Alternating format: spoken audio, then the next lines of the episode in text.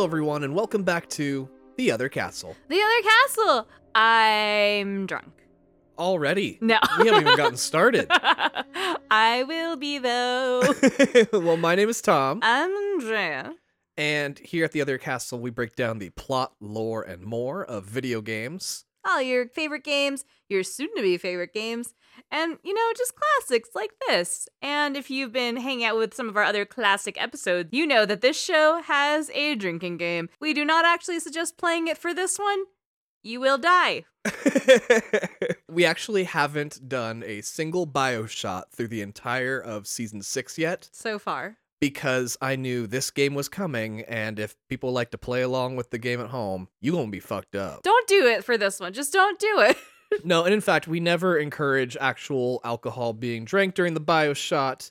I personally don't drink at all, so I wouldn't be doing it with alcohol. Yeah, I drink very sparingly. It's usually like if we're out. I don't drink at home almost ever. It's like, oh, can I not smoke weed here? Fine, I'll have a beer. but yeah, don't do it for this one, guys. Oh god. Speaking of bio shots, you're wearing a very nice sweater right now. I am wearing a very nice sweater. I'm wearing a Take a Bioshot sweater because over on our website, theothercastlepodcast.com, That's theothercastlepodcast.com. you can find our merch shop, the item shop, and you can get all sorts of cool swag. You can get all of our designs on all sorts of different shit. It's very cool. I have a nice loosey goosey TOC logo shirt that is very nice.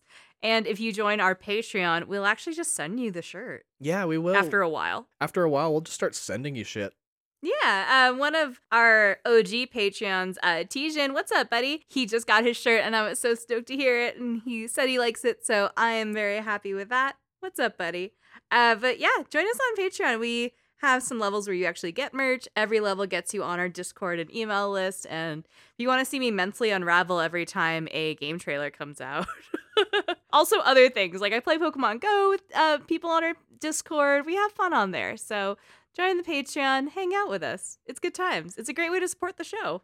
Yeah, absolutely. It's a wonderful way to support the show by either getting our merchandise or joining the Patreon. Speaking of joining the Patreon, we want to welcome a new member of the Goomba game, Zakasi. So thank you so much for signing up. We are looking forward to talking with you in the Discord and hanging out. What's up, buddy? But anyway, we are here today to follow up one of the biggest games that we've done on the show. It was probably our first like real large game that we had done. Oh, yeah. And it's honestly the godfather of modern gaming, In so many ways, right? It's, it's why there's a drinking game, is because there's so much that is derived from modern gameplay and storytelling from the first of this franchise. So obviously, we naturally have to follow it. Uh, if you want to check that one out, for now, uh, you can check out our episode on the plot lore and more of Bioshock. But today, It's Bioshock 2 time. yeah, Electric Boogaloo.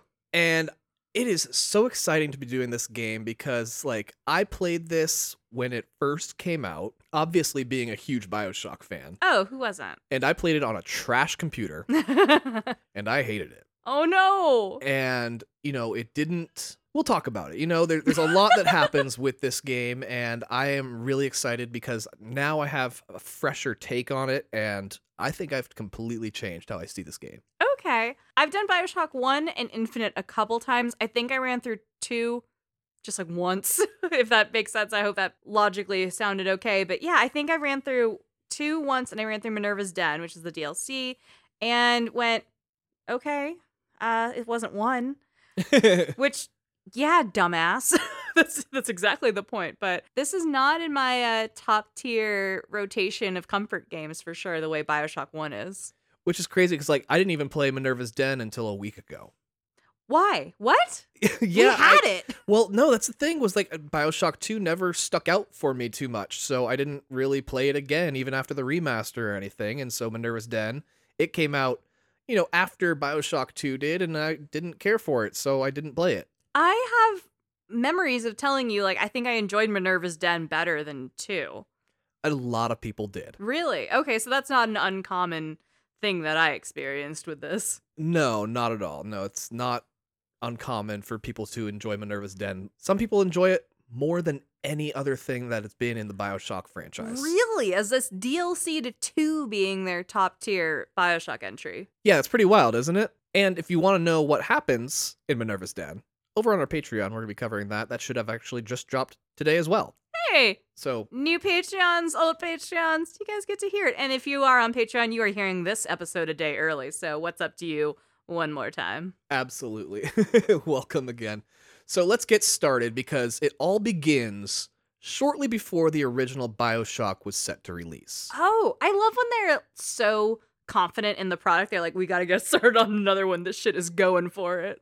Well, it's not the beginning of BioShock 2 just yet because Irrational Games, its developer, was bought by a larger company called 2K Games. I am familiar with 2K. They have a headquarters here in Las Vegas. Yeah, and after BioShock released, 2K renamed Irrational and split it into two different studios, as Irrational was made up of a Boston office and an Australian office. And they called these two studios 2K Boston and 2K Australia, respectively. When you get to that level, they don't get exciting. They're like EA Redwood, EA Marin. Yeah, it's just your 2K City. location. Yeah. and those two teams weren't too crazy about the new situation, and a couple members from each moved to the little town of Novato, California, which is a non coastal part of the Bay Area, where they formed 2K Marin, named after the county where Novato, California resided. Can I tell you, growing up from, in the Bay Area, there was a fucking diamond commercial that would go, You have a friend in the diamond industry in Nevada and a bunch of other places. So if that also triggered anyone from the East Bay, I feel you.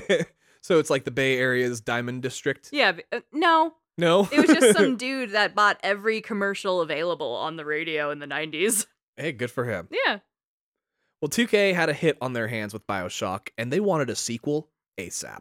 Did Bioshock hit critical and customer acclaim right when it launched, or was it kind of a sleeper that rose up? It was a sleeper that rose up, Cool. but like the reviews for it were crazy high. Okay, so critically, total smash, and then people started catching on. And that was pre internet wave of reviews and walkthroughs and shit. So it things did have to take a longer time to get up to big sales that they need to. I get you. Entirely. It needed actual word of mouth to work. Totally. Everyone at the new 2K Marin had worked together on the original Bioshock, including level designer Jordan Thomas. And he took on the role of creative director for the new Bioshock 2. He got a promotion. That's what's up. Yeah, because the problem was the person that didn't come along from Irrational Games was Bioshock creator and lead Ken Levine, Big Daddy? the big daddy of the big daddies. and Ken has been extremely diplomatic when talking about Bioshock 2, and I feel he has been very honest with how he feels about it. He turned it down because he just didn't want to return to Rapture. okay. I think that's very fair. Yeah, he felt that he had said everything he wanted to say about it. Okay. And he felt that if the Bioshock series was going to continue, it would need to be more like the Final Fantasy series in that the sequels are not connected to one another. Okay, so he's like, I could do something with the structure, but let's change up the fucking setting. And the timeline that 2K had presented to him was just too short for him to create an entire new world and story to explore. So with the timeline given, he would have to bring back Rapture just for the sake of like the water elements and the design and the aesthetics and things like that. Yeah, they wanted like a two and a Ah. half, three year turnover on this. That's really fast for video games. So he decided he's going to go off and show them what he meant. But that's a story for another time. Oh. The remaining team set about making a sequel to Bioshock without its creator. Without its Andrew well, Andrew Ryan dies in the first one, spoilers. That's so- fair, yeah. The leader does die, so I think that's actually, you know, very telling of the world. And is this a art imitates life or vice versa situation where the creator of the world leaves and is only lightly referenced? And okay, anyway, I'm I'm thinking too deeply into it, and we just started, so keep going. Well, they decided to take Rapture and like amp it up to a new degree. So they set it a few years after the events of the first game, and they created a new leader for Rapture. And they gave her a cult of splicers at her beck and call and referred to them as the family of Rapture. I love a good cult.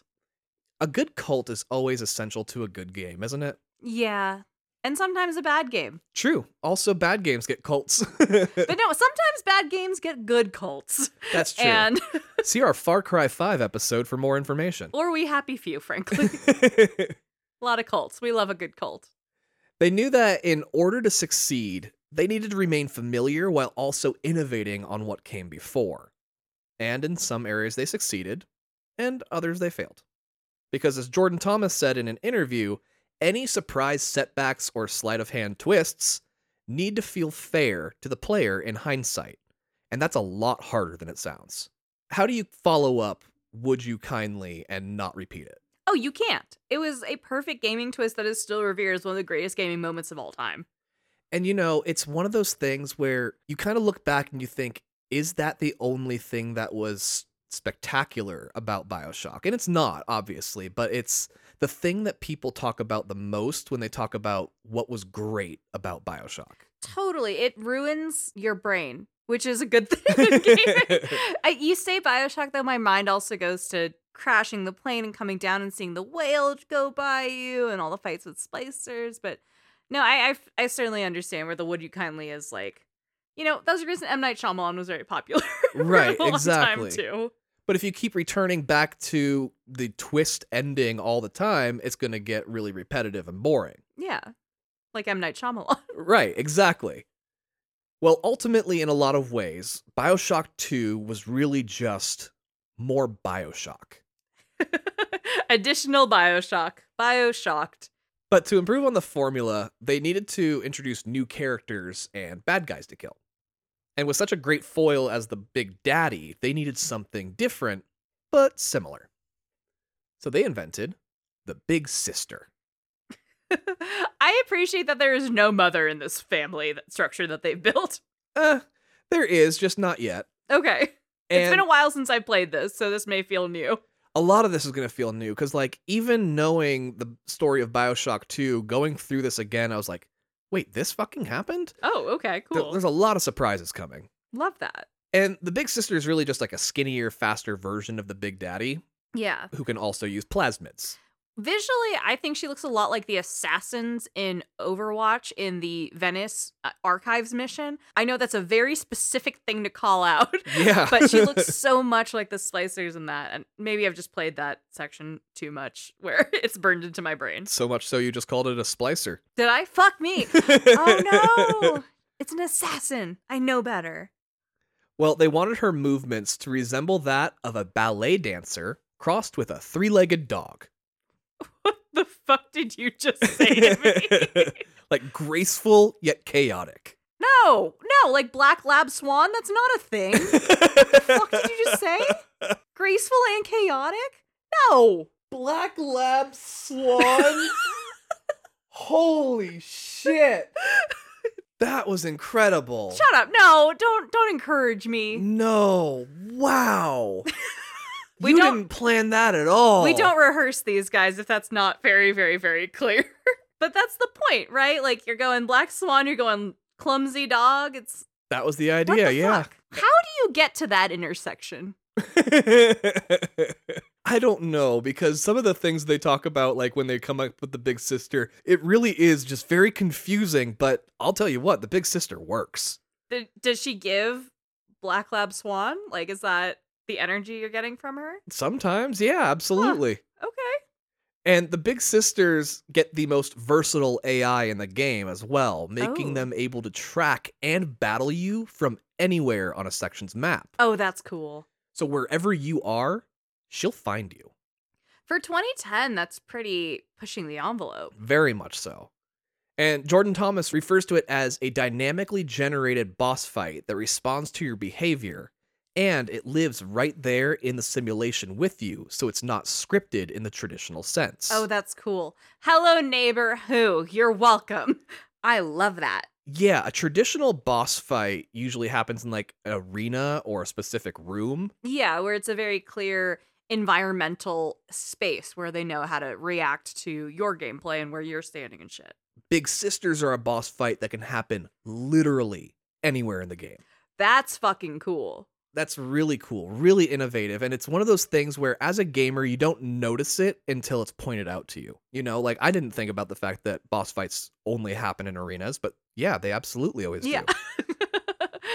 I see you. Whether it's an artificial arena or not, there's always a specific place where you're fighting these boss fights. But Yeah. you don't fight them just on the road in the middle of the story. Yeah, because they want to keep you in bounds, so to speak. But Right. with this one, they're like, fuck it, go for It it. can happen anywhere. Ooh, that's what makes it so scary. The plasmids also return, And it's the exact same set of plasmids from the first game for the most part. And the plasmids are the superpowers you can do in your left hand. Correct. And they have improved the upgrades, though, like the second and third tier, for example, of uh, Electro Bolt. It adds new abilities to the plasmid instead of just doing more damage. What are your favorite plasmids? Ooh, my favorite plasmids. The hypnotized plasmid is OP as fuck. It is when you get to shoot someone and they join your team and start killing their friends. Yeah, and then there is one in Minerva's Den that is exclusive to Minerva's Den that does not Oh. appear in any other Bioshock. Oh shit. And that one's probably my favorite one called Gravity Well. Okay. I always have a soft spot for Swarm, which is the bees. The bees is great. The bees is a wonderful distraction. It is, and it's so ridiculous that they because the bees come out of you. Yeah. they they're not like the swarm comes up from behind you where you don't see it. They're like, nah, fuck it. You made those bees. Those are your bees. It's great. And then in Infinite, it's birds. yeah, Rapture doesn't have a bees are dying problem down there. They can No. just create more. But yeah, if you charge the second tier of the like lightning bolt, for example, you'll do like a chain lightning, and the third one Oh. will literally fry an entire fucking room of targets. oh, that's so that's so satisfying. I the plasmid gameplay is incredible, and I'm so excited for these other games like Judas and Atomic Heart that are coming out that seem to have something similar because yeah. it's so satisfying. And clearly, we've been doing this for 15 years now. So Mhm. well, to round out the team and the game, they also brought back composer Garry Schyman, who has worked on every Bioshock game in the series. Oh, Bioshock's music does not get enough love. I know, obviously, it's like the storytelling, the setting, the gameplay, all obviously top tier, but the music is so delightfully atmospheric and puts you in such a headspace of the time period you're in, which is kind of that mid to late 60s is where one and two end up, right? Yeah, he's responsible for those incredible strings that you just Mm. can't get out of your head. Mm, And even just, it makes the loading pages not feel stupid. Right. Most loading pages feel dumb as hell. we, I played Red Dead 2 on our PS4. It takes 20 minutes to load. It's terrible. but with Bioshock, even when you're busting through levels or kind of going up an elevator or whatever, it feels good because you're still like, I'm vibing. Like, I'm here. I'm underwater. Let's fucking go. Totally. Well, the game released on February 9th, 2010, which means it just celebrated its 13th birthday Oh, happy birthday. on the PlayStation 3, the Xbox 360, and PCs. The reviews came in at a solid 88% on Metacritic, That is strong as hell. and it sold barely 3 million copies, which was much less than the projected 5 to 7 million that 2K was hoping for. Oh, no. I mean, what do you think happened? People just weren't as amped on Bioshock 2 as they were for the first because it was just more Bioshock and we were just there three years earlier. Mm. So Ken's sitting over there like, I was fucking right. Yeah, a lot of gamers, and myself included, just didn't think much of the story when compared to the magnificence that was Bioshock. Yeah, I get that. So when we look at how this game was delivered to gamers, obviously a quick turnaround. So like you guys loved Bioshock, shit just came out, dust is finally settling on it. How do they speak to Bioshock 2 coming out? Was it like, we're returning to Rapture? Yeah, it was about returning to Rapture, and it was about, you know, introducing you to this new big sister, especially. That was a, the big, like, draw for the game, was the big Okay. sister. Yeah. and it was more or less just telling you, hey, we're back at Rapture. There's more Bioshock coming. The other big thing they were really advertising was the fact that it was going to have multiplayer. Oh, oh shit, there's multiplayer in this one? There was, there isn't any longer. Oh, what happened to multiplayer? It was again a hit or miss situation where the people that were playing on it really enjoyed it, but hardly anybody was playing the game in general. Oh. So it was like people that finished the game didn't love it, were like, I don't really want to care about multiplayer. I don't need to bring other people into this. Yeah, so it just didn't take off the way it should have. And a lot of people that played it were just like, no, this was one of the best multiplayer experiences ever. It's kind of a prequel series to BioShock in general. It's about the fall of BioShock, the multiplayer world is. Ooh, that's kind of cool. It's really neat and they use a lot of the characters as the like playable characters from the series to like show what they were doing to fight to survive the fall of Rapture. Huh. So they tried to give it a story at the very least with the multiplayer, but it was, you know, they were trying to kind of do too much. Okay, so they're- they're a little too ambitious. I think so, yeah. They choked on their own ambition. And I think the problem too is that like people didn't really understand what their own expectations for the game should have been, Okay. you know? And so the game kind of just came and went without much fanfare. How the fuck did they manage to get three off with this kind of shit for two? Uh, that's another day, obviously, but that's really that's wild that it kind of just DOA, you know, like landed dead. Yeah. And that's why 2K ended up releasing the massive DLC called Minerva's Den. Oh, okay. So they're like, we promise there's good shit in here, guys. yeah, and that takes place concurrently to BioShock 2. Oh, I love that. And it was much better received and gamers were extremely satisfied with this addition to the series but it didn't sell more copies of the game it just gave the people who did buy it more to do so if you're already in the club, you get to benefit, but no one joined the club because of this. Oh no. And it's that's funny you say that too, because kind of the big issue is we're still in Rapture, it's just more. And it's like, well, Minerva's Den is still in Rapture, so anyway, I've played them all. I remember liking Minerva's Den better than two. Yeah it's all good premise mediocre execution Got it. the nice thing is time has been extremely kind to bioshock 2 Oh, it, that is rare for a video game. Not- very rare video games do not always age well. it received a remaster along with the rest of the series for the playstation 4 in 2016 this brought a whole new audience to the game I think that's when I started playing all the Bioshocks. and this audience was much more comfortable with binging content oh, oh, Netflix made it better. That's actually really funny to be like, I ran through one. You can run through one in one entire day. I've done it in a sitting. And then you just keep the party going with two and two and a half with Minerva's Den. That's cool. So now that it is grouped with the entirety of the series, there are people that have come around to now arguing that it's possible BioShock 2 is actually the best in the BioShock franchise. Really? Unironically. Unironically, Huh. I'm not going to lie, I'm starting to come around on it. Really? Even Ken Levine, the father of BioShock, The big daddy of Bioshock. Excuse me. has said that he fully accepts BioShock 2 and Minerva's Den to be the completion of the Rapture story Oh. and considers them full canon in the universe of BioShock. he doesn't have to be this kind. He doesn't, no. he doesn't owe anyone anything, but I I do appreciate that from him. Well, let's get your bio shots ready, Goombas. No, don't do it. Do not do it. Drink water, maybe have some vegetables. Have a vegetable shot. Have a vegetable. That's something healthy. Brussels sprout shot. Yeah, get one of those wheatgrass shots that you would get at like Jamba Juice or whatever. Oh, gross. Why does it taste like bitter grass? no. Okay, fine. Do what you gotta do. We do not encourage binge drinking on this show. Especially if you are operating heavy machinery. or anything. Honestly, don't do it. Binge drinking isn't that fun, guys. When you're gonna get to an age where you have a two day hangover, and it is not fun. Anyway, this is Bioshock 2. The year is 1958. Our location is Rapture.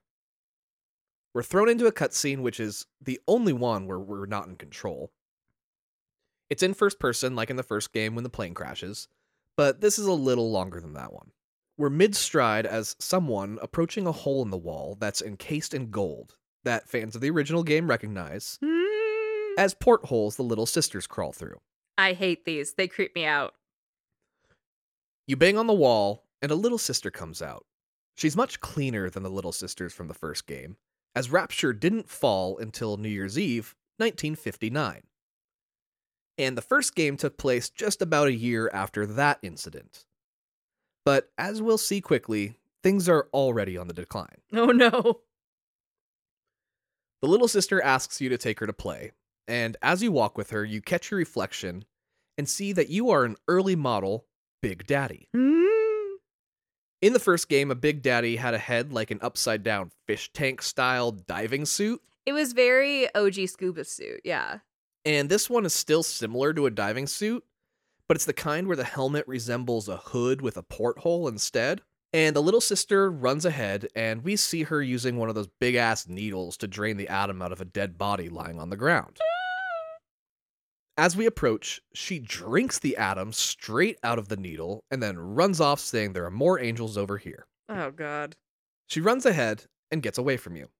And as you're trudging along trying to catch up, you hear her start screaming. You get to a balcony, and down below, you see the little sister being harassed by some old timey gangsters.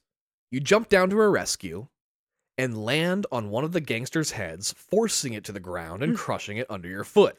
That's fucking sick. You look up and flex out your right arm, which has the classic Big Daddy drill. Ugh. I you know what? The drill's fucking great. It is such a great fucking weapon. And you don't see that a lot. You see the drill in the excavator in Incredibles, and that's kind of it. People aren't people are sleeping on the fucking drill. Not Big Daddy, though. And you drive it through another gangster, blood flying everywhere. Mm. But one throws a weird green ball at you, and it bursts, and everything now has a green tint to it.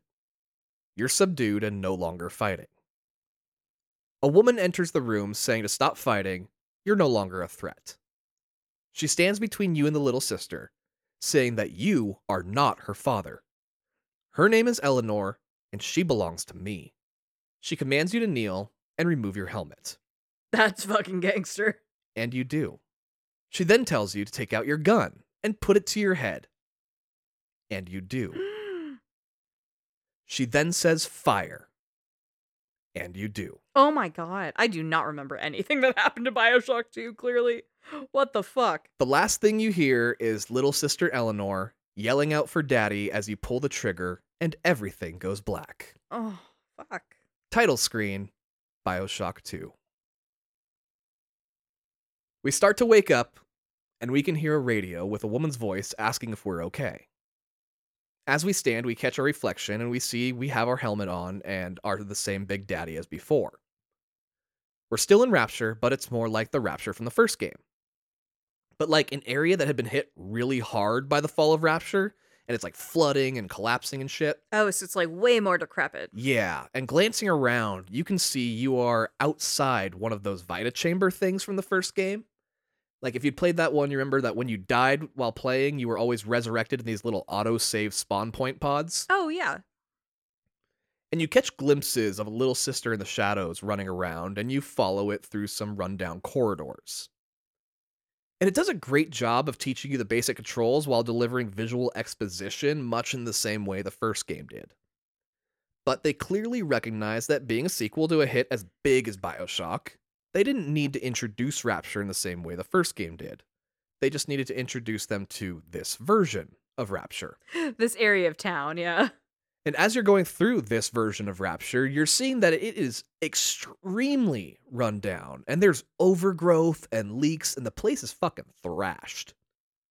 You're also seeing graffiti saying, Lamb is watching. Well, that's horrifying. It really is, because if you were playing with the subtitles on, you already know that Lamb was the woman who told you to put the gun to your head. Mm. Eventually, you find a glowing gift, a plasmid, the classic electro bolt, Oh, iconic. and a big daddy who can use plasmids. Girl. Truly the best of both worlds. Holy shit. So in your right hand, you have probably the coolest melee and fighting weapon of all time. A True. drill, a gigantic drill, not just a fucking little drill, a big boy drill. And then in your left hand, magic. Lightning at your fingertips. Oh, it's so fucking cool. Now, with the Big Daddy, it's through a glove though, right? Like you don't see a hand. Correct. Yeah, it's through your glove. And honestly, I'd say this system's better than the first game in that you get to use the plasmids and your weapon at the same time. You don't have to switch back and forth. You don't have to switch back and forth. That's pretty cool. Oh, I get that in the first one you had a weapon wheel of different guns and uh, melee weapons you could pick up. So that kind of makes more sense to have it be a little more versatile in this one where the only variety you really get is how to use your drill and then what plasmid you have in your left hand. yeah. But getting your first plasmid does fuck you up a bit and you fall to your knees. It's a big process. You got to inject shit. It's it changes your DNA basically. Entirely. And the little sister you were chasing approaches you saying that you were sleeping for a long time and that mommy misses you. oh. Find her and you'll be better. And the horror music strings swell as some tall, skinny, armored being comes sprinting by, snatching up the little sister and runs down a hallway. Oh no. This was our introduction to the big sister. Oh, that's good. As we chase them down, we get a radio signal from a woman named Dr. Brigid Tenenbaum. We met her in the first game, and she created the Little Sister program. And given the good ending, she helped Jack escape with them at the end of the first game. We find out this is a few years after the events of the first game, about eight or nine years later. That's a long time. It really is, and that's why everything's so fucking run down. Tenenbaum recently found out that little sisters have been turning up drowned on shores, which meant someone was continuing her work back in Rapture. Oh, is she above ground? She went above ground with Jack. Okay, Yeah, they're assuming the good ending from Bioshock. got it. Okay, so that's we're gonna say that's canonical. She's like, ah, I fucking liberated. Yeah. I'm out. So she returned to make sure the program was shut down once and for all to protect any more little sisters from suffering. Totally.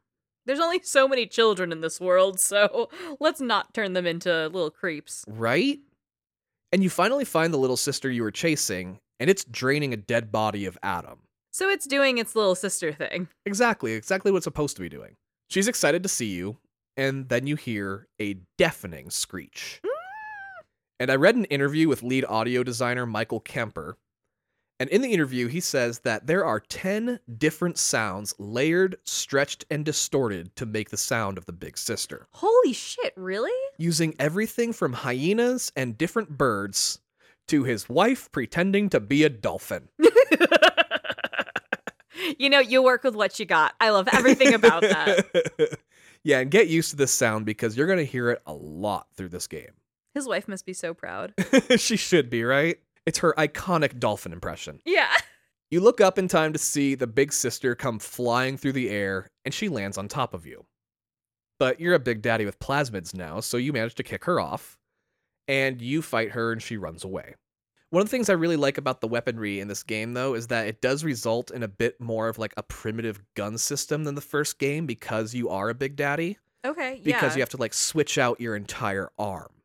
Oh, I don't remember being able to d- drop the drill. Uh, so you can take the drill off basically and change it out for shit. Yeah, because if you remember in the first game, even you fought different styles of big daddies, and not all of them had a drill attachment. Some of them had big guns on them too. That's true. So you can basically switch out your arm. So it gives you a bit more of a primitive gun system, but it also makes the difficulty level a bit more realistic than the first game was. Right, because instead of turning a weapon wheel, you have to take the time to like swap out your arm. Yeah, and I think honestly, this game, this is one of those things that it improved upon over the first. Okay, very cool. And you chase after the fleeing big sister, and this girl is agile while you are a lumbering big daddy. I I remember being frustrated by the movability and being like, I am trapped in this stupid bulky body. yeah, it's not quite as bad as Henry in Bendy and the Ink Machine. Well, he is a 60 year old who gets thrown through the bottom of a fucking hell path and is just fine with it. So I get it. But Big Sister, she can climb walls, ceilings, sprint at high speeds, basically everything you can't do. She's your athletic big sister. Yeah. And you catch up to her in a grand ballroom that has tall glass walls looking out into the ocean beyond. And you're on one of those classic Bioshock balconies. And I feel like this is the kind of reference that gets a Bioshock in this episode, honestly. Mm. Because, yeah, this game is all Bioshock, but there's some moments that are just blatant repeats of motifs. so some of that you would argue is, you know, in honor, and some you would argue are copycat. yeah, exactly. And those are the moments that are going to get Bioshots in this episode. Okay, that's pretty funny. I'm not gonna lie. And yeah, while the balcony is a repeat, what comes next is not. The big sister runs across the glass wall and shatters it, Oh shit! Women breaking the glass ceiling. Hell yeah, sister. Turning the ocean beyond into the ocean right here. Oh no. Fortunately, we're a big daddy, and big daddies are fine being underwater. They're in dive suits after all. yeah, it's basically a scuba suit. As you roam through the outside of Rapture, still underwater, you see into the inside, and you watch as another Big Daddy protects its little sister and fights off a group of splicers. Is the implication here that a big daddy is kind of assigned to a little sister? Yeah, that's always been the case, even with the first game. There's always a Big Daddy that comes along with a little sister. Okay. And this Big Daddy is clearly an upgrade from the first game to anyone who played it, as it's using like turrets and shit to fight. Hell yeah. But you walk through some more, and here they give their big rapture reveal. And this is another Bioshock moment as the music swells and we see Rapture, and instead of the whale, we get a shark swim by. Oh, I fucking love a shark. It's a good sized shark, too, yeah. I have a few shark tattoos. I am all about the shark life. And if you look closely, you can see the tail end of an airplane crashed into the side of a seawall. Oh, yay. I like that. Yeah, it's a good little nod to the first game as well. But you move on to the next area and find an airlock back into Rapture, because these airlocks exist because Big Daddies were always used to repair Rapture even back in its heyday. Tenenbaum gets back in touch with you, referring to you as Subject Delta, and says to meet her upstairs and she'll tell you what she knows about you. As you make your way to meet up with her, you find a security monitor, and Dr. Lamb's face appears. She says she recognizes you, and that she swears she watched you die 10 years ago. No matter, these guys will fix that, and you get attacked, and the room you're in catches fire. oh my god, that's so fucking cool. And as you watch your health drain and you get truly overwhelmed, the floor gives out, and you plummet below back into the ocean. Oh, that's so good. And from time to time throughout the game, you get these flashes where you can't see your environment, but instead you're seeing an image of like a white void that sometimes has images. And it's from Eleanor, Oh. the little sister from the first moments of the game, and she's a young adult now. Oh. And she always opens every conversation by referring to you as father. Father's so much more formal than Big Daddy. Yeah, than daddy, right? She's like, I grew up now. I'm not calling you daddy. now you're Faja. father. and in this one, she's saying mother is keeping you two apart and that you need to reunite. Is this a divorce therapy game? Uh, you know, it's not, but you're not off on like her desires. Bioshock 2, stay together for the kids. But these images are always just flashes, and you're always brought back to the reality pretty quickly. You make it to where Tenenbaum is, and she tells you what she knows. You are known as Subject Delta, and you're an early model Big Daddy. You were the first successful attempt at bonding to a little sister in the Big Daddy program. Oh. Being the first, you were bonded to a single little sister. And that little sister's name is Eleanor Lamb, the daughter of Dr. Sophia Lamb. Eleanor is being held captive by Dr. Lamb on the other side of Rapture at a place called Fontaine Futuristics. Fontaine. Go to her if you want her to live. What other motivations do you have at this point in the game? Yeah, you don't really have much. Like, You came out of a coma, presumably, or something terrible, and you're like, yeah, I guess let's go do this. it's 10 years later. Let's at least go find the girl that I died for. Yeah, let's go catch up. Tenenbaum is in a room with a bunch of little sisters. And she's trying to track them all down to help them escape back up top and ultimately shut down whatever Sophia Lamb did to get the little sister program back up and running. You know what? Good. She should do that. She should absolutely take full responsibility for her bullshit and save who she can. Oh, she takes full responsibility for it. She feels terrible at this point. Oh, good.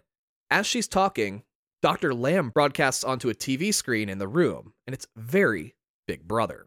Uh-oh. Get it? Big Brother, Big Sister, I see you. Big. Daddy. We're filling out the family tree here. Yeah, I get it.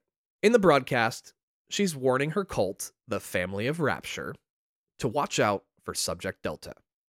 And your picture fills the screen. Oh no, is it just of like you in the Big Daddy suit? So Yeah, it's just like this specific Big Daddy? It's a Big Daddy, and you have the Greek symbol for Delta imprinted on your hand or on your glove. Oh. So it looks like you just pledged a frat. Right.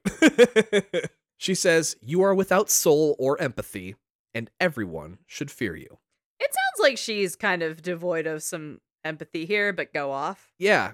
In fact, she even says, Tear out your jaw and drive you back into the sea. Oh my god, that's fucking sick. I'm not gonna lie. She's mean. And Tenenbaum's like, Well, shit, you're dangerous to be around. I need to get these kids out of here. you get the fuck away from me. Yeah. I'll call you. we'll stay in touch later, buddy. You gotta go. After you fight off the enraged and scared cultists of Rapture, Tenenbaum does call and apologizes, but she needs to keep the kids safe and she's gonna go hide out. Totally reasonable. So she introduces you to a man named Augustus Sinclair, God, I love the names in these. an ally. And then she disconnects. And tune in to our Patreon show for the Minerva's Den DLC to find out what happened to her because we will not be seeing her again in this game She just fucks off entirely. for the entire rest of the game. Oh shit! I don't remember a single goddamn thing that happened in this game. Clearly, I know Big Sisters exist. That's it. I'm here for the ride. Well, Sinclair introduces himself, and he is a smooth sounding, old fashioned Southern sport. Oh, fun. And this is yet another Bioshock moment because you just met your guy on the radio. No, no. He tells you to come to Fontaine Amusements to meet up and talk about how to get to Eleanor. Would you kindly come meet me? No, no, no, no, no, no, no, no. This is bad. Danger. Oh, yeah, and all of us playing this game kept looking, you know, for some kind of repeated phrase or anything, you know? we we all, they knew we were going to go into this game with those kinds of eyes. Yeah, it's going into Dead Space 2 looking at the chapter titles. It's that kind of shit, yeah, and it's just, they knew the audience they were going to have, and so they tried to play to them at every moment, and I think they do an excellent job of doing it, and that's why I say I don't think anybody knew what their expectations were supposed to be. Okay, yeah, that's fair. So, like, you can't pull the same thing off again. So, what are you doing? But I'm also still very on edge knowing that we have a guy in the chair giving us directions. Upon your arrival, he points out that the way forward is blocked with ice. But there's an incinerate plasmid nearby that will give you the power of fire so you can melt it. That's really convenient. And you go looking for it, and on the way, he explains that you are an Alpha Series model of the Big Daddy program, one of the very first Big Daddies. And given the name Delta, you could probably guess how few came before you. they only failed a couple times before you came around, so it's it's, it's kind of an honor, actually, right? Exactly, right? Well, now, in order to get your incinerate plasmid, you need to obtain Adam. Sinclair explains how Little Sisters will extract Adam from the bodies of dead splicers. Fans of the first game remember that splicers are citizens of Rapture that have gone insane due to their addiction to plasmids and Adam. Sinclair teaches you how to find a Big Daddy and Little Sister combo and tells you to kill the Big Daddy so that the Little Sister will bond with you since you are a Big Daddy, despite operating on software version 1.4. So, what is the makeup of a Big Daddy? There's a person in there, right? Or are you a sentient robot? Like, what is what are they attributing this to? Well, Alpha Series is different from the version of Big Daddies that we know, like the common ones. Okay, got you. Uh, the common ones that we know are kinds of freaks of nature. They were Oh, kind of bred to be Big Daddies. like a Master Chief. A little bit, but not in a good way. Oh, bad Master Chief. These were people with physical deformities or something was wrong with them that they kind of, you know, they were using people with problems to be big daddies because they couldn't figure out what else to do with them. Oh, okay. So it's not a sentient robot. Got it. It's no. Someone it's like a Deadpool situation. Yeah, there's very much a barely human in there. Oh god. Okay. Thank you for the context. Yeah, absolutely. So yeah, if you kill one of the big daddies, you get their little sister, and that way you can use that little sister to collect Adam from dead bodies. And this mechanic gets repeated constantly throughout the game as you grow stronger and gain more plasmid powers. And after you collect all the little sisters in an area, you fight the big sister who wants all that Adam you just took for herself. And like, I don't really care for the little sisters in this game because you have to interact with them a ton more than you did in the first. And it's not their fault. It's just that the sexualization of the word daddy makes some of their lines really uncomfortable. you know, not to kink shame, but it's really ruined the, the BioShock universe to be using daddy sexually. Yeah, like my daddy has the bestest toys. Ah. I'm a good girl, daddy. Ah. I'm going to tell all the other girls I have the best daddy. Nope, nope, nope. Yeah, That's it's just it takes them from being creepy for having glowing eyes to being creepy because I feel sexually harassed by a child.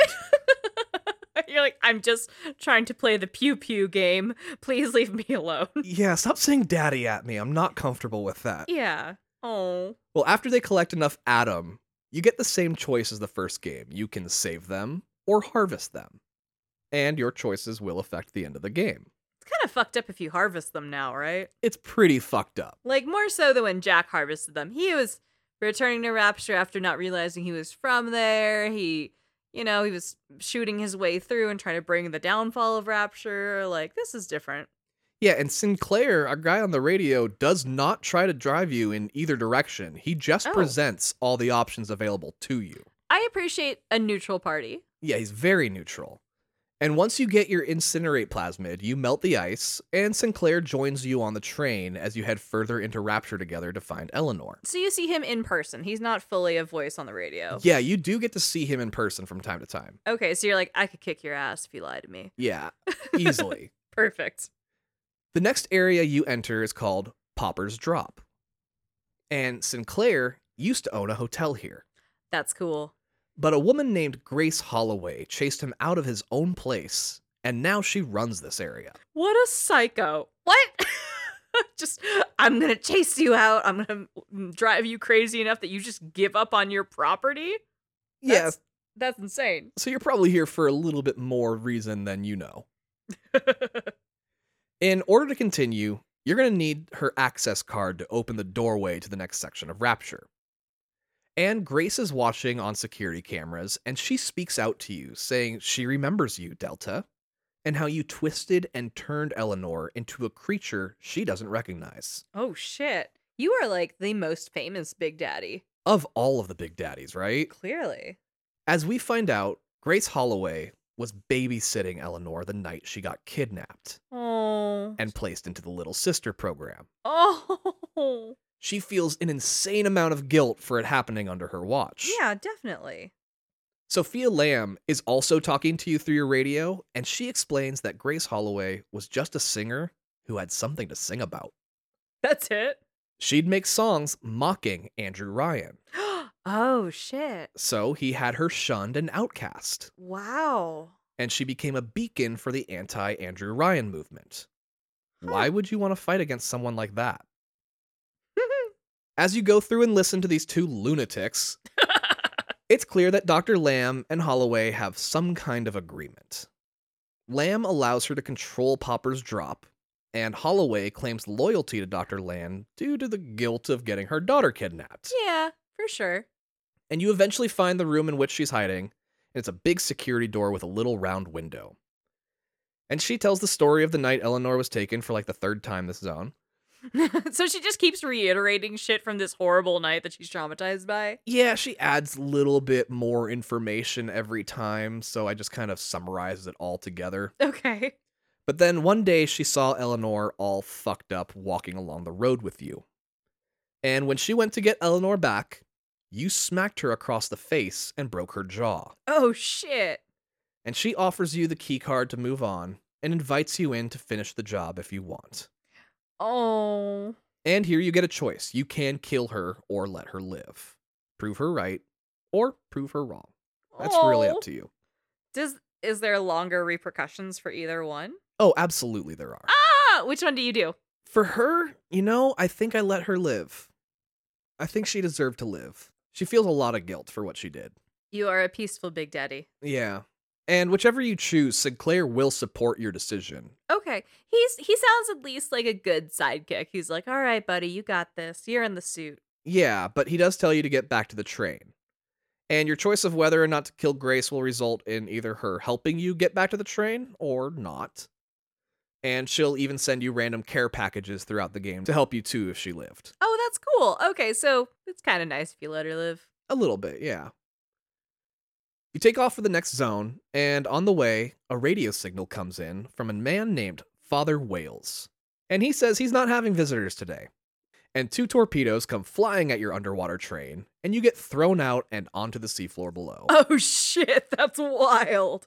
And Sinclair is fine. The car he was in sealed itself off, but the area he's in is fully flooded. Oh no, so he's kind of trapped. So he's very trapped, and you need to go find the drain. And honestly, drain pumps are the generator of this fucking game. I swear to God. it's it's the equivalent of the fucking generator. Oh Yeah. no. and you find an airlock into a dry area, and this area is controlled by the aforementioned Father Wales. Is it whales like the nautical animal? No, it's W A L E S. Oh, that's disappointing. We are in an underwater city. Please be thematic. That's too heavy handed. I think it's funny. He does remind me of another character that comes up later in the Bioshock series, but not in this game. Is there another whale? No. Oh. You make your way through the zone, and it's actually a really cool map. It's kind of like this amusement park western town feel to it. I remember this section. I, I remember telling you, like, oh, two's the one that has the theme park. And you're like, the fuck are you talking about? Yeah, it does, and it's honestly probably the most memorable map in the game. Okay, that's why that's why it's the only one I remember. Yeah, and eventually you do square off with Father Wales. And his office has the pump in it after all. Of course it does. So you kill him and hit the pump, saving Sinclair from suffocating on his own CO2. Killer whales. Dr. Lamb radios in and is pissed at you for killing the people that are controlling little pockets of rapture. And since you killed Father Wales, this area no longer has a leader and therefore needs to be sunk. How can you, in full seriousness, keep referring to people as father whales? That's an insane thing to say. like, did she hear herself? Well, she starts to uh, flood the area because Father Wales is no more. She's dramatic. And this sequence is fucking great because you can see water coming in from all angles and it's like slowly starts rising. Oh, that's cool. And then you finally get to a door and that door explodes and fills the hallways. Oh shit, that's that's satisfying. Yeah, and then you're in the western town part again and everyone's dead. Bodies of splicers and big daddies are just floating lifeless in the oh. water. And then a shark swims by and eats one. Like, it's fucking great. I love that so much. You make your way to an airlock into the next zone where Sinclair's train car had crashed, and it's dry there because you hit the pump. He's already out and he has made his way to this area's train station and he invites you to meet up. This new area is called Dionysus Park. It was built by Dr. Sophia Lamb as a retreat for the wealthy, where she would also conduct secret social experiments on them, she would. including a time where she flooded it, killing everyone inside. It's a little GLaDOS. but the papers dismissed it as like a cult thing that went wrong. and Dr. Lamb is mad you drained it because leaving it flooded was part of the memorial to the people that died there. Oh shit! Oh wait, that's really funny. it was a memorial flooding, you fuck, you disrespectful shit. Um, babe, you killed them in the first place. It's- Right. It's, weird to have your corpse aquarium in memoriam for people. Like, that's a weird thing to do. Well, despite having been flooded, it's already full of splicers. And there's also a man here, a man named Stanley Poole, and he has access to the train station. See, everyone has slightly aquatic names. We're getting whales, we're getting pool. Come on. Lean in. Give me something a little better. And boy, has he got a deal for you. Uh oh. He sounds like a flim flam man. Stanley was in the zone just next to Dionysus Park. And the moment it was accessible again, Little Sisters came looking for Adam, which brought splicers Uh oh. and Big Daddies. He hates Dr. Lamb and wants to shut down the Little Sisters program. But now Dionysus Park has Little Sisters running around. So he needs you to clear them out, however you want to do that, and then he'll help you move forward. I love Dionysus Park because you get a double dump of lore and backstory here, Yeah. and both are from people trying to gain or maintain your trust. Hmm. As you save the Little Sisters, Eleanor communicates with you telepathically and tells you that she knows Stanley. Is this in one of those kind of flashes where it's the white and Yeah, you're talking to her again? Okay. And she shows like little glimpses of the memories she has as well. Stanley was put in charge of Dionysus Park after Dr. Lamb got locked up by Andrew Ryan for speaking out against him. Stanley spent all her money throwing wild parties for the rich and famous. He just drained her account while she was in jail. Yeah, he did it just to fuck her over. Eleanor later revealed to Stanley that she knew about the parties and the money being spent, and that she was going to tell her mom all about it. Next time I go see my mom in Rapture Jail, I'm going to tell on you. So he kidnapped her and put her in an orphanage. He's. Oh, shit. In retaliation, and to cover his tracks, he threw one more party. And then flooded the place, killing everyone inside who might be able to reveal the truth to anyone. Wow. Oh, shit. So Stanley doesn't know you're getting this information about him. and he continues to work to gain your trust. That's fascinating. So instead of the direct double cross of Bioshock 1, you're seeing kind of a double double cross here where we're Triple getting cross. a triple yeah, we're getting the story of a double cross while someone's trying to gain your trust. So you're getting different sides of the coins. That's fascinating. yeah. That's complex as fuck. I love it. So Stanley, here's how he tries to gain your trust. Stanley says he found your file and he knows your history. You were a deep sea diver that everyone called Johnny Topside. That's a terrible name. Sorry. It's terrible. Johnny it's awful. Topside? You're this close to Johnny Tsunami and you couldn't do it because Disney Channel would sue you. Like, lean in, be like, Sting Ray, you know, like Manta Ray. Go, fucking Topside? Really? Eat farts. That's fucking ridiculous. I hate it.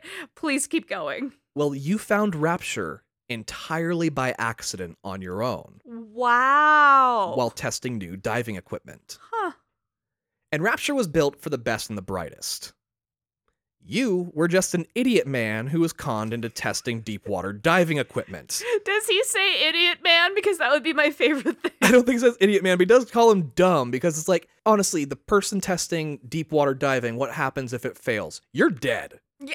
so you don't send your brightest person down to test that out. He really said you're a diver whose last name is Topside, and your whole thing is jumping under the breaching the surface. And go fuck yourself. I hate this guy. And since Rapture was supposed to be a secret, they kept you there.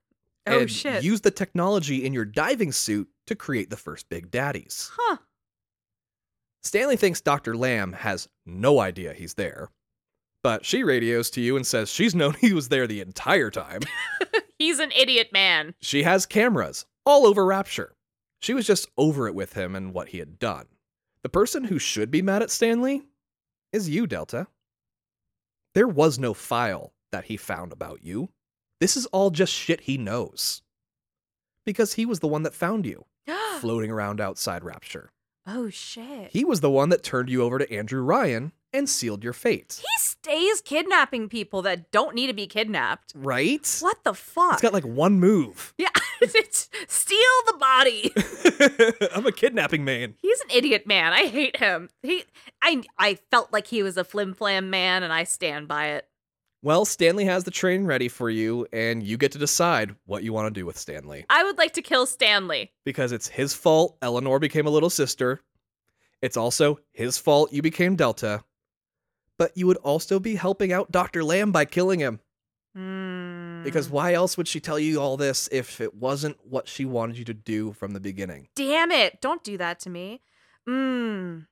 Well, regardless of your decision, you finally make it to Fontaine Futuristics, where Dr. Sophia Lamb is keeping Eleanor. But before you can get to the final confrontation, you have to meet Gilbert Alexander. Gilbert Alexander. See, the game volleys between really great, bombastic, full names that feel like old timey and timeless at the same time. You know, they're like rich people names. And then you get shit like, I'm Johnny Topside. I'm the best diver this side of the Atlantic. I'm going to dive off this.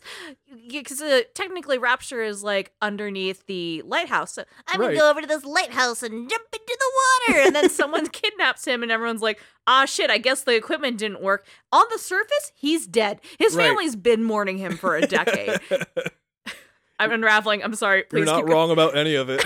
But I am upset about all of it. Anyway, well, you meet Gilbert Alexander via TV screen. Kind of. He's left a message saying that by the time you are hearing this, he will be clinically insane. I was hoping is if you're reading this, it's too late. Yeah. I mean, it is that, but it is not the cliche of I'm already dead. Yeah. It's I'm fucking crazy. yeah, it's almost like when you see the letters in The Last of Us of people being like, I just got bit. I'm going to lose my mind in 10 minutes. Tell my family I love them. Right. And Sinclair says he remembers Gil Alexander as having something to do with the Big Daddy program way back in the day. The message says that he has more information scattered throughout his facility to help you navigate against the insane version of himself. And we meet the insane version of himself in the very next room. Oh no. He's going by Alexander the Great now. Hell yeah. That's not crazy. That's just narcissism. Like, that's not a fair uh, moniker. He's just up his own ass. Well, he's represented by a flying drone with a small TV screen displaying his right eye. Never mind. I love this. This is a perfect villain. what the fuck? This sounds like a Saturday morning 90s cartoon villain. It really does, right? like it's giving a little MODOK, but like make it a drone. Situ- There's something there. I love it. He threatens you and flies off as he recognizes Delta from the early days of the Big Daddy program because Delta is the most famous fucking Big Daddy in the world. Clearly. He then unleashes a new kind of Big Daddy for you to fight. Kind of new. Daddy on daddy crime. He unleashes another Alpha Series Big Daddy, which you haven't fought yet. And these kinds don't come with little sisters. They're just really hard, relatively fast and agile Big Daddies. Do you think these are more like security big daddies for the ultra rich and powerful or something if they're not necessarily tied to a little sister? You'll be surprised to find out we get a full explanation about these Alpha Series Big Daddies. Oh, hell yeah. So, Gil the Good and Alexander the Great Oh my god. work against each other to help or hinder you on your way. I hate everything.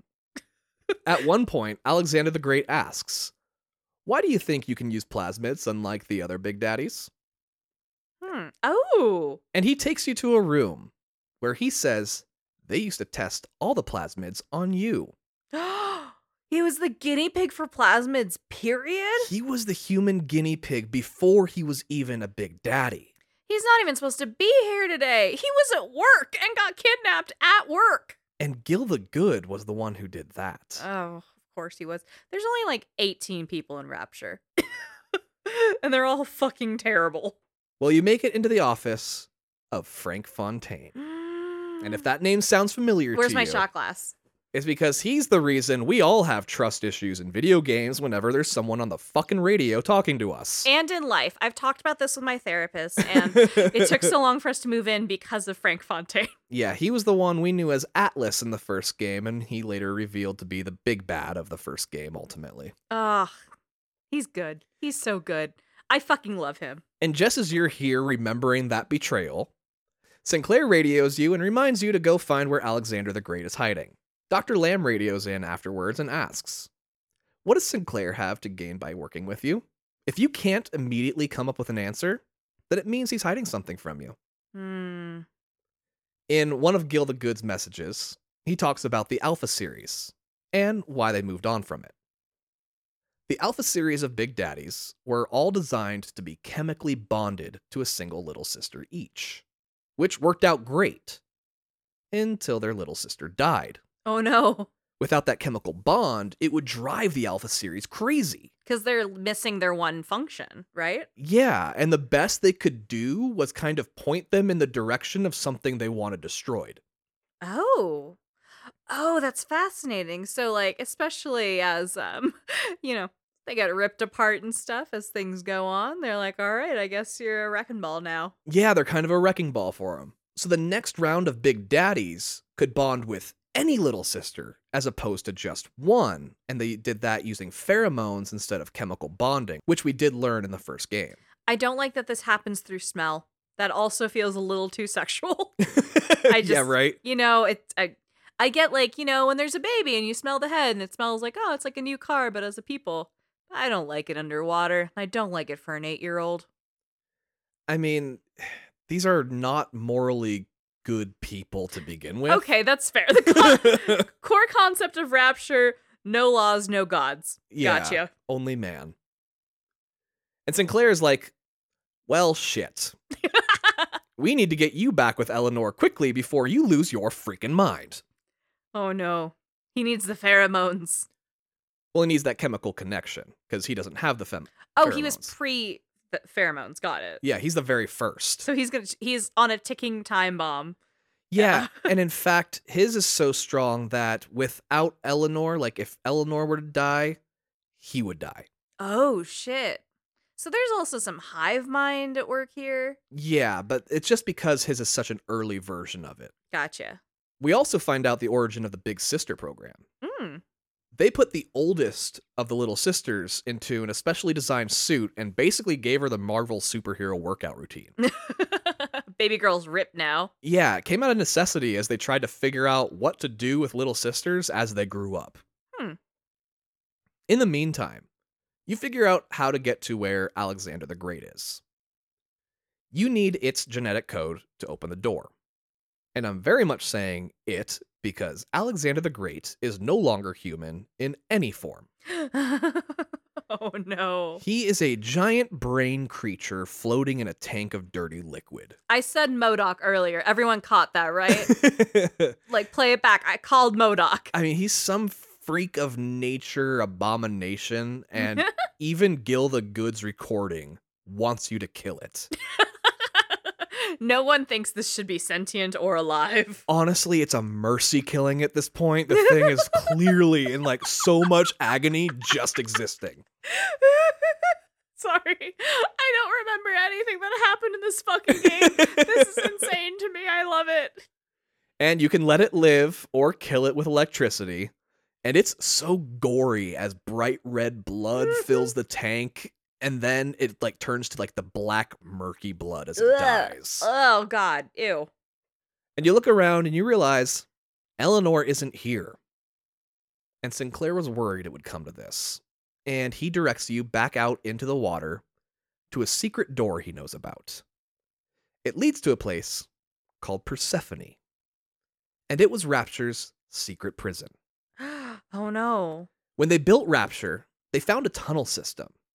The system went through this underwater mountain, and on the other side, they found an abyss.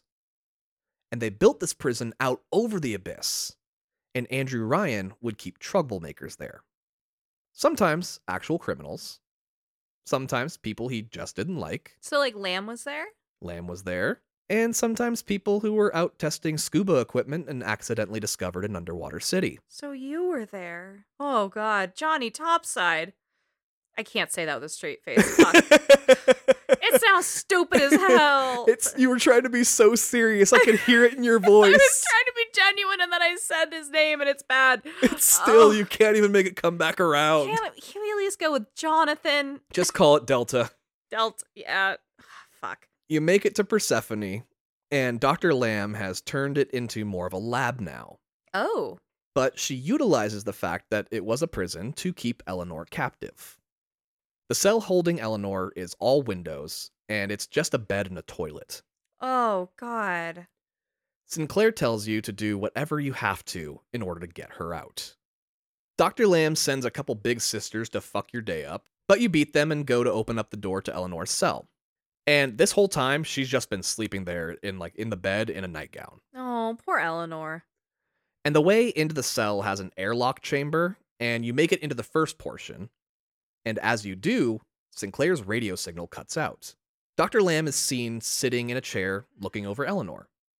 She says that Eleanor just wanted a happily ever after. Oh, honey. She wanted to see mother and father together in some sick fantasy family situation. She says that it took a few years, but Eleanor figured out a way to bring you back. She gained the trust of a little sister, having been one herself once. She told the little sister where to find your body. She utilized the big sister little sister mentorship program. Yeah. Oh. Then they'd stab your body with their big ass needles and remove your genetic code. Then they'd store it in their stuffed Big Daddy dolls until they could collect enough to bring you back. Oh.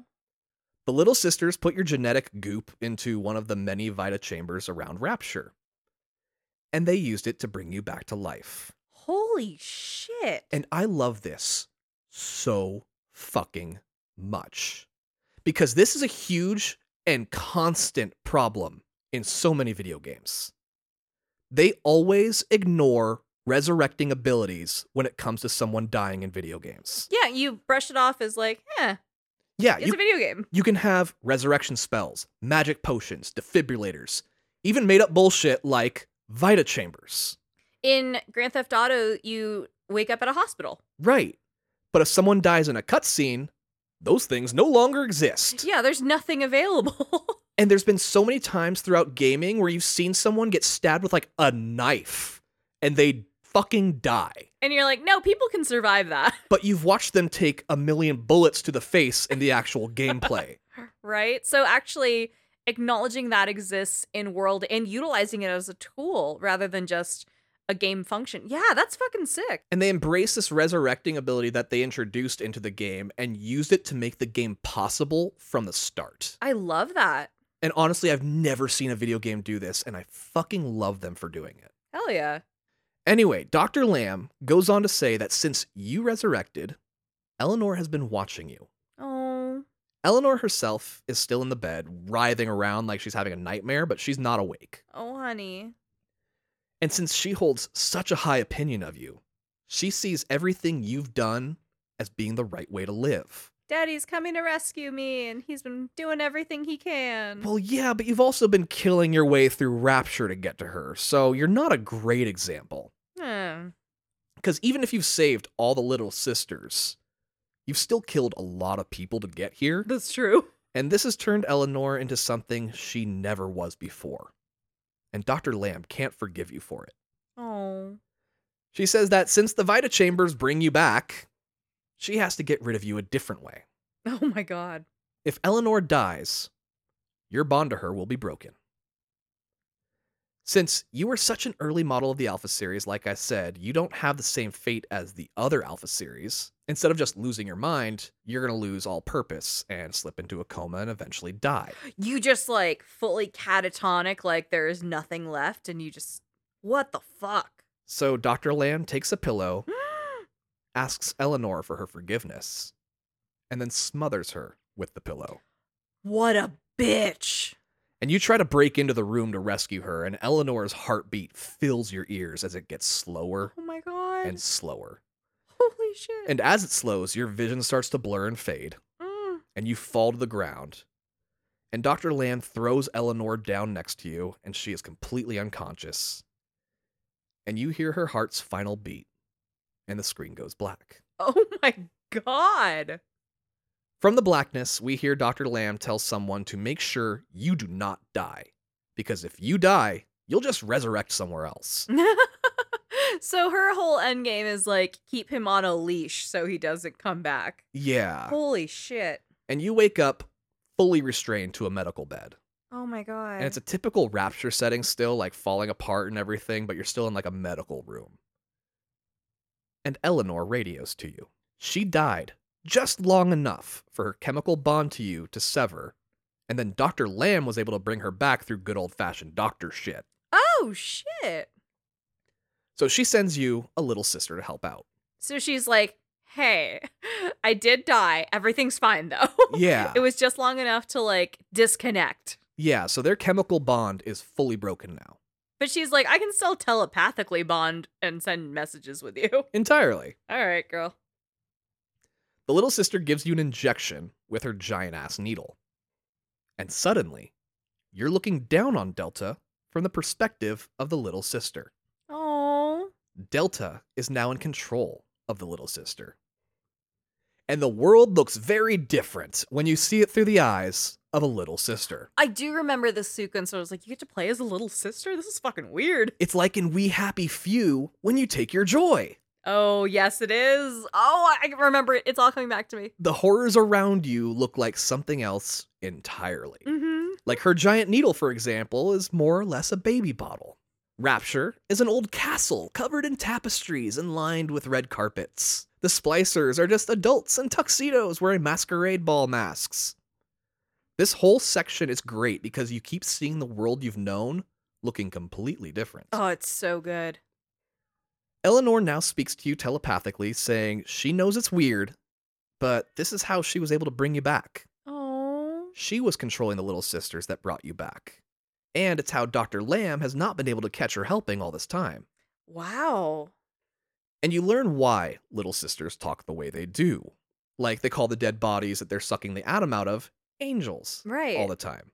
Because what they see is a person lying peacefully on the ground, with big angel wings drawn in chalk beneath them, surrounded by rose petals and blue butterflies flapping about. When in reality, it's a rotting corpse covered in blood and flies. it's very We Happy Few. We Happy Yeah. Few owes we owe We Happy Few a couple Bioshots for that one. and being a little sister, you move through Rapture pretty effortlessly as everyone ignores you. You find the controls that are keeping your real body strapped in and locked up, and you disable them. Eleanor then says the reason she didn't do this herself is because dying for just a sec has left her too weak. The only way she's getting out of here is with some help. The help she needs is a big sister suit. Oh. She wants you to collect the pieces of one to bring to her so she can become a big sister. And take this Bioshot with a twist of lemon because this is a great mm-hmm. homage to you needing to collect a Big Daddy suit in the first game. I was just saying, like, we did this before. I love it. And you go to the factory and shit. Yeah, and while you're collecting the suit, you keep seeing flashes of the reality around you. Like, you find the body portion of the suit, and it's a yellow dress, like out of Beauty and the Beast. Oh. And you can hear ballroom music playing. Then you flash to reality and see this wetsuit looking thing just hanging limply. There's puddles and overgrowth, and a man is just screaming for his life somewhere in the distance. and then it fades back into Fantasyland, and the screams turn to laughter oh, I love that so much. as you grab the princess dress and move on. Little sister vision is the shit. And Eleanor keeps chiming in to exposition dump, as this is a pretty actionless sequence, being a little sister just collecting clothes. Right. Dr. Lamb has kept her in a medically induced state of nothingness Oh. for the last God. 10 years. Oh, so she's just been a vegetable. And while Eleanor was catatonic, Dr. Lamb was trying to fix Eleanor's brain from being a little sister by using large amounts of Adam. Oh my god. But every time she let Eleanor off the drugs, she asked about father. This is why Dr. Lamb hates Delta so much. Oh. Her child was kidnapped and brainwashed and chemically bonded to you. And no matter what she does to reverse it, Eleanor is still bonded to you. Oh god. Which is why she was willing to go so far as to temporarily kill her own daughter just to sever that bond. Oh my lord. And what she didn't notice, because she's a fucking psychopath, was that she had tortured this poor girl Mm. to the point that she drove her into the arms of Delta, even after all the bonds were broken between the two. Holy shit. This is happening during a fetch quest. Right? Now, you notoriously hate fetch quests. But, if you can dump some good exposition into it, I will eat it the fuck I was gonna say you sound. This is fucking great. Like you can't even knock this one for being a fetch quest because you're getting a wild fucking story.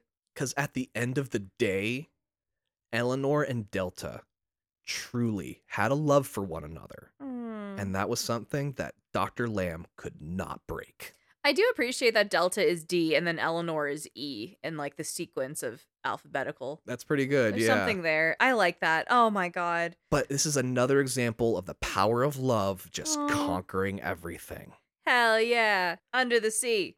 And this section also explains the whole Vita Chamber thing and how it works, like, kind of. Just the science behind like, hey, it's revitalizing and shit yeah, like that. it has to do with like extracting the genetic signature out of a body, uploading it into the Vita chamber, and then the Vita chamber can pluck it out of time and space at the moment just before they had died or some shit. Oh. I don't know. It's underwater city science magic, Yeah. so it's best not to think too hard on it. I mean, we're shooting fucking bees out of our hands. Of our hands, out of our gloves. Yeah. The bee power comes through the metal. hey, Spider Man's powers go through his gloves, so That's true. take it back. Well, um, actually, Garfield and Holland do not have it going through their gloves. They have a machine. Anyway, I will not let you disparage the Raimi trilogy for how innovative it was and how it stands out above the rest. Go on. That's fine because you go back to the cell where Eleanor is being kept. Eleanor reiterates what Dr. Lamb had told you and says that she learned from you about how to treat people, especially the little sisters. Oh. You give her the big sister outfit, and she'll start with this one. And she picks you up, and whether you were saving or sacrificing the little sisters, she does the same to this one. The screen goes blurry, and you wake up back in the lab as Delta, strapped to a chair. Eleanor radios and tells you she'll be there soon. And you watch through a window as she tears ass down the hallway, Hell yeah. killing the biggest and baddest splicers in the game with one swift motion. Hell yeah. Muscle atrophy. Who? Kill him, baby girl. and she frees you and gives you a plasmid that will allow you to call on her to help whenever you need. You get a summon plasmid? You get a summon plasmid, and she just like vanishes in a puff of purple smoke like Nightcrawler in X Men. That's fucking sick. And she's seriously a great ally to have. Like earlier, you asking me about my favorite plasmid, and I said the hypnotize one. Yeah. It allows you to make an enemy into one of your allies. And as it grows in power, it can control bigger enemies. And so this is the same green ball that was thrown at Delta at the very beginning of the game. Oh shit. And it's how Dr. Lamb forced you to shoot yourself in the head. oh my god. Having Big Sister as a companion is similar to when you have an enemy under your control. And she operates completely independently, and she's like incredibly fast. She can teleport, and she is remarkably strong. Hell yeah, Eleanor. You fight your way out of the facility, and Dr. Lamb radios saying that escaping to the surface isn't an option. Johnny, you can't go topside. We're all monsters, and monsters don't belong on the surface. Oh my god, what a bitch. They belong down here, so we all must go down and stay down together. Eleanor realizes Dr. Lamb's going to sink Persephone into the abyss below, oh no. and that the two of you need to find Sinclair and get the fuck out of here. Yeah. Yeah, you definitely do. So you find an escape vessel. It's owned by a company called Sinclair Solutions. Hmm. That's handy. Because as it turns out, Sinclair built and operated this secret underwater prison. Oh no. The hotel business was just his front. Son of a fuck. We are all monsters. He's also nowhere to be found. And you haven't heard from him since he cut out back when you found Eleanor. That's not good. Oh no. Dr. Lamb taunts you and tells you that you were a fool for trusting a man like Sinclair. Ugh, she's probably right. His plan was always to get you to this point, so he could use his personal bathysphere to get out of Rapture. No! You can never trust the friend, even if you see them in person. Bioshock is just a study on why everyone needs to be in therapy. Whether it be mommy and daddy issues, your child a divorce, whatever, whether you have trust issues from playing the Bioshocks, just the, the core concept is go to fucking therapy. Well, back when Dr. Lamb was imprisoned here by Andrew Ryan, Sinclair actually agreed with her philosophies and enlisted her help. Oh. He encouraged experimentation on the inmates. And he was the one who rented you out for the plasmid trials. Oh shit, he rented you out? I hate how you phrased that. That's horrifying.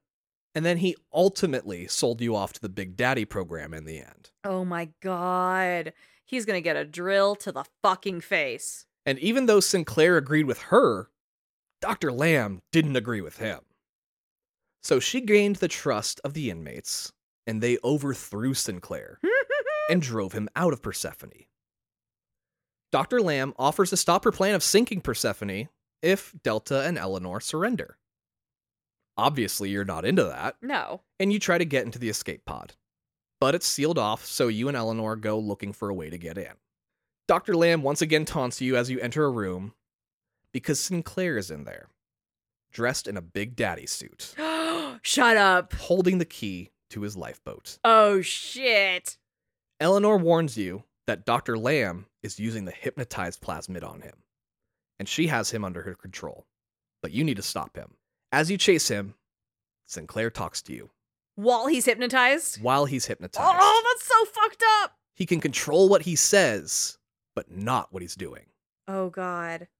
He apologizes because he's being forced to stop you from leaving. He manages to tell you where he's going to be hiding and that he needs you to come kill him. Oh fuck. He would rather die a man than live as an enslaved Big Daddy. Hell yeah. He's like, no offense, but please kill me. I don't want your life. Meanwhile, Dr. Lamb is making offers to Eleanor, saying she's already waiting on the escape vessel and Eleanor can come along, just as long as she leaves Delta behind. Mommy and daddy need to calm the fuck down. Well, Sinclair apologizes for what he did to you. He realizes that he's paying for it now, and he's willing to die because of it. He's gonna have to. I think that's kind of the path we're going down, buddy. You can have the lifeboat, just please kill him before you leave. Oh my god. And we will take one more Bioshot and maybe pour a little bit of it out, depending on how you feel about him, as you grant Sinclair his final wish and get the key so you can make your escape. Since the escape vehicle is meant to be used only as a last ditch effort, releasing its moorings also releases the prisoners from their cells. Hell yeah, I love that. It's like the end of Cabin in the Woods, bitch. Let's go. Remember how we said that the old Alpha series Big Daddies have lost their minds and now they just point them in the direction that they need to fight? Yeah, they're wrecking balls. This is where they keep them in the meantime. yes. You and Eleanor fight your way back to the escape pod, and it's more or less steam powered. You need to boil the water around it to make it work. But you don't have the power you need, and so Eleanor says you need to enlist the help of the Little Sisters. They're stronger than anyone realizes. With their help, they can boil the water, and all of you can escape to the surface together, Oh. somehow, Because of boiling. because of boiling. yes. So you get a shitload of little sisters together and go back to the docking bay. And if you had sacrificed even one little sister, they will not help you in the next part. Oh shit. Eleanor teleports herself and the little sisters to outside Rapture in the water beyond. And for some reason, the little sisters can also breathe underwater. Oh, sure. Go And for they it. all turn bright orange as if they had all just turned super hot. Oh. And the water around them begins to steam and boil. Huh. This releases the vessel, but you're still not on it. Eleanor teleports back to guide you to the actual door, but the pressure is all fucked between the outside and the inside, so you need to bring the outside to the inside. And you break some glass and flood the interior. You make it to a hallway through an airlock, and you're once again dry. Eleanor runs off down a corridor and turns a corner. She says the bombs to sink Persephone are about to blow. You turn the corner too, and you see a wall of explosives in your way. Oh shit.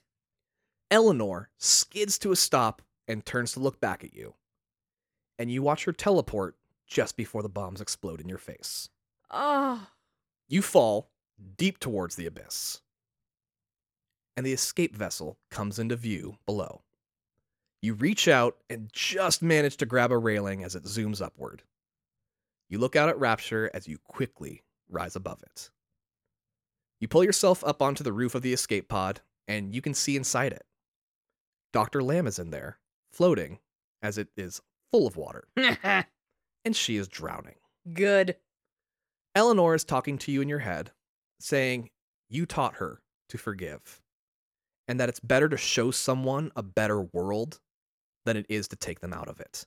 Oh, Eleanor, you need some bloodlust. Mommy and Daddy are both real bloodlusty. You did not get that from either of them. What the fuck? This is sweet. I don't want her to be sweet. I want her to be mean. Okay, that's fine, because you'll get that option too. Oh, okay, cool. And you watch Eleanor swim up to Dr. Lamb in her big sister outfit and give her an oxygen mask. And that's what happens if you saved all the little sisters and let at least one of the three optional deaths live. Oh, okay. if you kill all the optional characters. Eleanor says, You taught her that bad people need to be punished. Yeah, bloodlust. Let's go. She never wanted to kill Mother, but after what she did, Mother clearly deserves to die. And you watch Dr. Lamb suffocate and drown underwater instead while Eleanor holds her down. In all fairness, if you live in Rapture, there's probably a good chance you're going to drown at some point. So, like, this That's wasn't crazy. Fair, yeah. Oh, good. And there's a few other combinations of this scene based on if you killed the little sisters or not, but it's just dialogue that she says. Okay. but it's really just whether she kills Dr. Lamb or lets her stay alive. But that's just the first half of this ending. In the good ending, you come bursting up out of the water, and Eleanor is looking down at you. She says the world isn't ready for her, but with you by her side, she'll know the right moves to make. Mm. And she stabs you with her giant ass little sister needle. And we see that same transfer we saw before when we turned into a little sister, except this time, we're dead. And Eleanor is just going to keep a part of our essence with her all the time. What the fuck?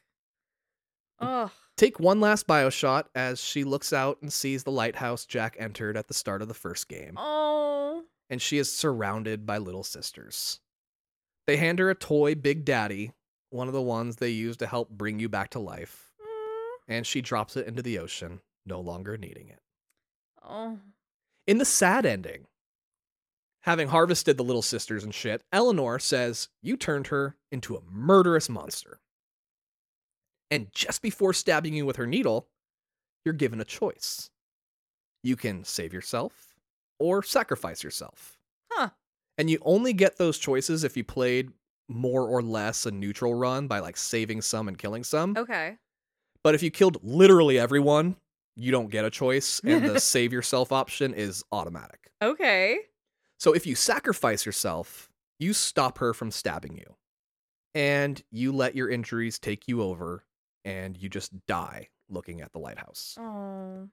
But if you save yourself instead, Eleanor stabs you, and it's like an evil version of the good ending. The world still isn't ready for the destruction that she's about to rain down on them.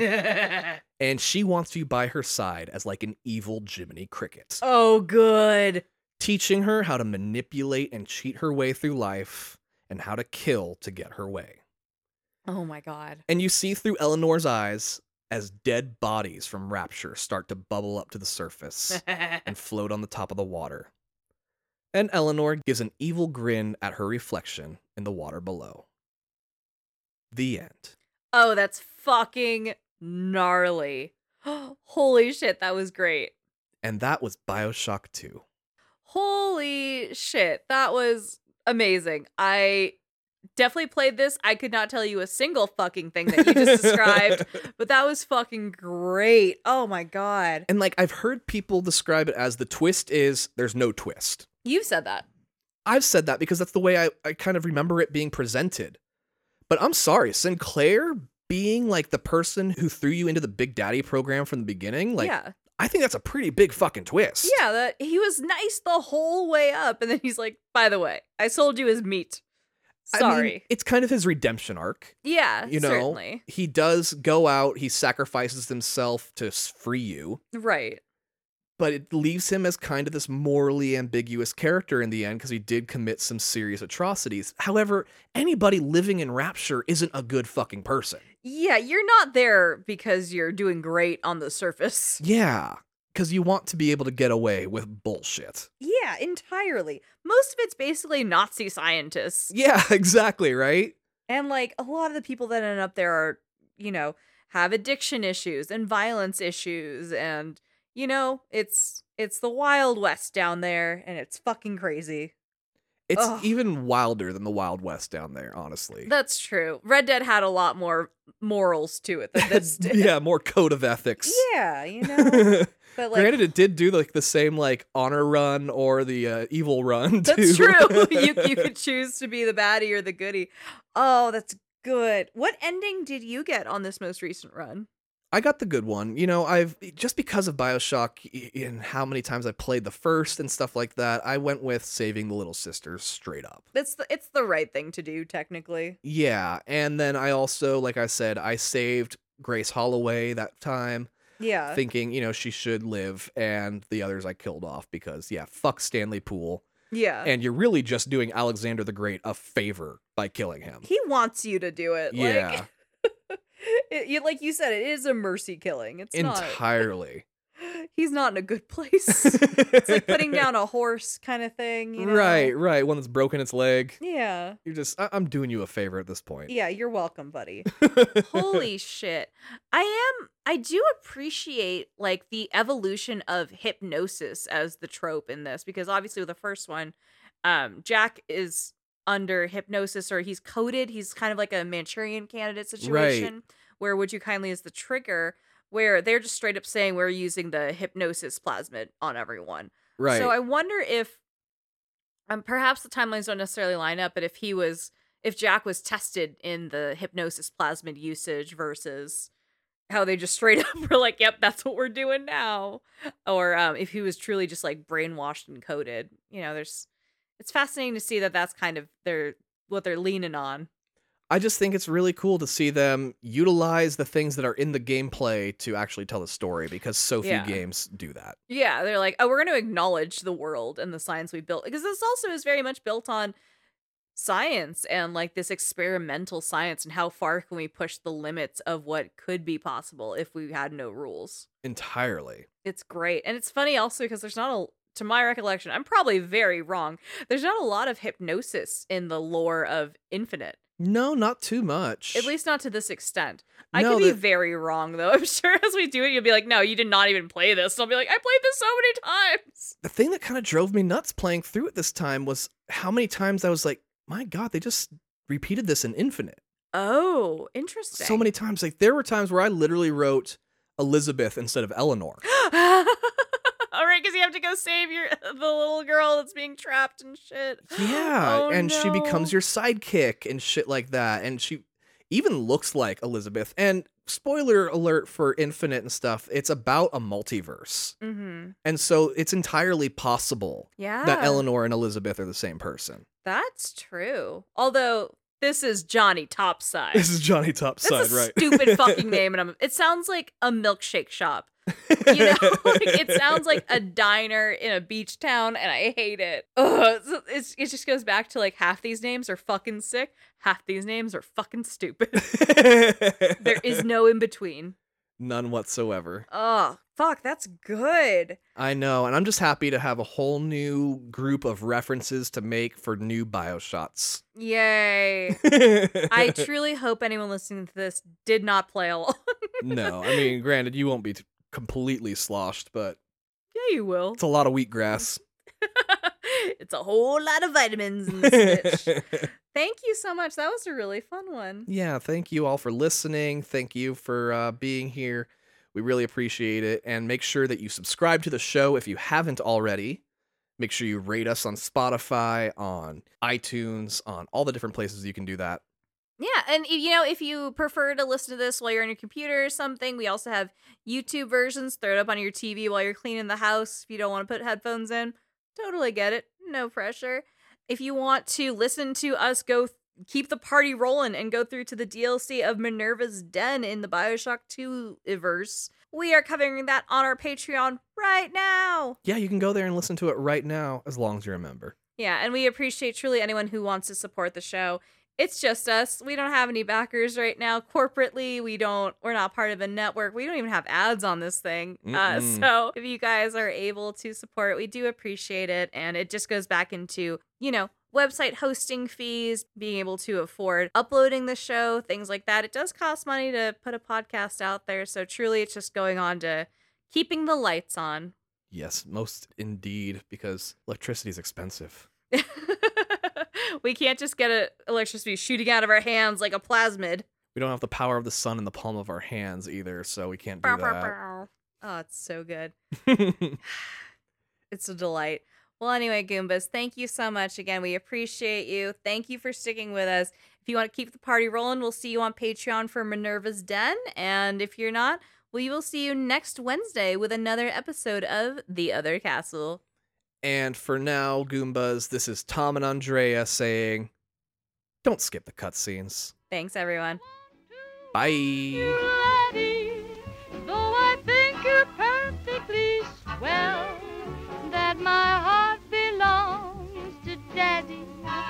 my daddy, he treats it so well.